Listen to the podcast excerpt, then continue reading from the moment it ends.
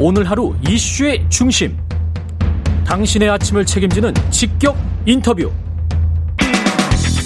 여러분은 지금 KBS 일라디오 최경영의 최강 시사와 함께하고 계십니다. 네, 이어서 지난 연말부터 국민의당 안철수 후보 지지율 심상치가 않습니다. 최근 한 조사에서는 야권 단일 후보로도 꼽히고 있는 그런 상황인데요. 국민의당 선대위에서는 현재 흐름 어떻게 파악하고 있는지 이태규 국민의당 선대위 총괄 선대본부장 연결돼 있습니다. 안녕하세요. 네, 네, 안녕하십니까? 음, 뭐 당에서는 굉장히 고무적이겠습니다. 지금 상황.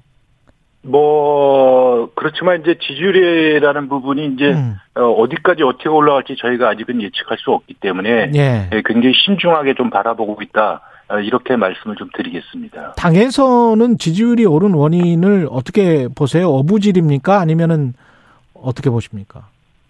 뭐 그것이 이제 외생적 변수가 지지율 상승으로 이어진 것은 뭐 맞습니다. 예. 에, 그렇죠. 그래서 이제 반사이익에 불과하다. 음. 뭐 이렇게 이제 말씀하시는 분도 계시는데 이 반사 이익 되게 준비되지 않은 후보, 검증되지 않은 후보가 이걸 얻을 수는 없는 거거든요. 음, 예. 예, 예. 그, 그래서 이제 저희 입장에서 과거에도 이제 그 이게 역대 이제 비호감 대선이다 이런 지적들이 많이 있었기 때문에 그 도덕성이나 자질 면에서 우위에 있는 안철수 후보에 대한 기대치가 있을 것이다. 뭐 이런 이제 저희들 내부의 어떤 기대치와 예상은 있었습니다.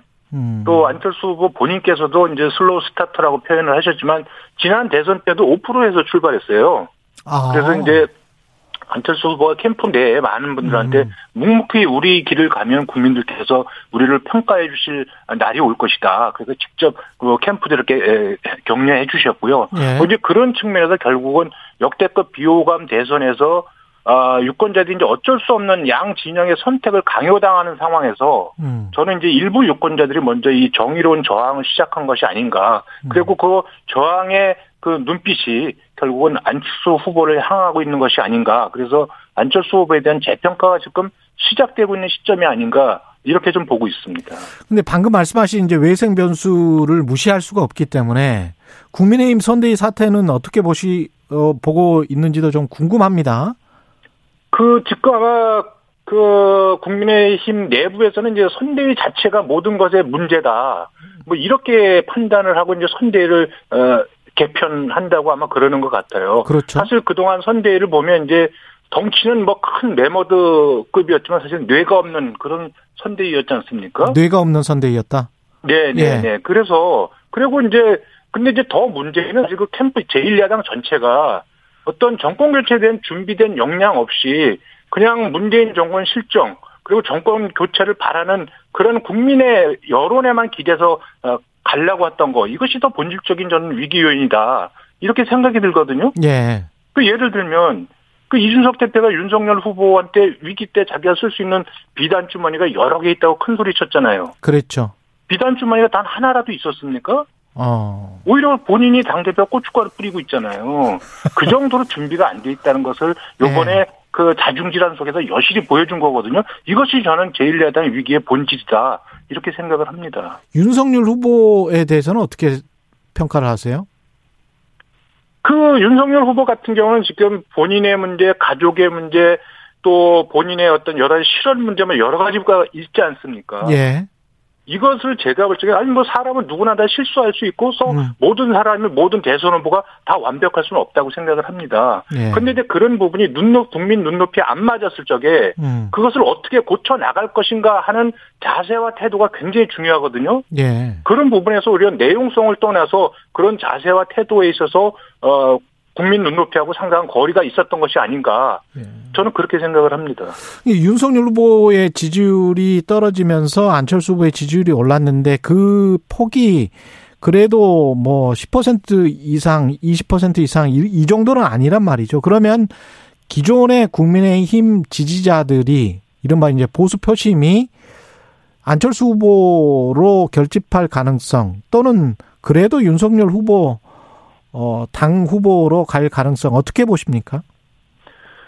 일단 뭐 젖은 장작 이게 불 붙기가 어렵지 일단 붙으면 이제 활활 타거든요. 예. 예 그리고 뭐 중국 역사에 비교해 본다면 이게 만리장성이라는 건 넘기가 어렵지 일단 넘고 나면 중원 정복은 오히려 쉬운 거거든요. 예. 예, 지금 우리는 만리장성 관문인 산해관 앞에 와 있다. 산해관 이렇게 앞에 와 있다. 생각을 하고 있습니다. 지금 우리는. 예. 그렇기 때문에 이제 이 과정에서 단순히 윤석열 후보 그에서 파생된 그런 변수를 가지고 우리가 지지율이 올라가는 것이 아닌가. 지금이야 올라가는 것이 아니라 지금이야말로 안철수 후보가 그동안 준비해왔던 음. 본인의 어떤 비전과 국정 운영 구상 그리고 정책 역량 이것을 잘 보여줄 때가 지금이 아닌가 이렇게 생각이 들거든요. 지금 야권 단일 후보 이야기가 계속 나오고 있는데요. 이게 단일 네. 누가 야권 단일 후보로 적합하냐 이 질문 자체가 국민의당 입장에서는 어떻습니까? 좋습니까? 저희는 싫습니까 일단? 단일화라는 이 프레임 자체를 굉장히 경계합니다. 음, 예. 예, 지금은 안철수 후보가 그동안 양 진영에 가려져 가지고 양 안철수 후보의 진정서가 진면목을 알릴 기회가 없었거든요. 예.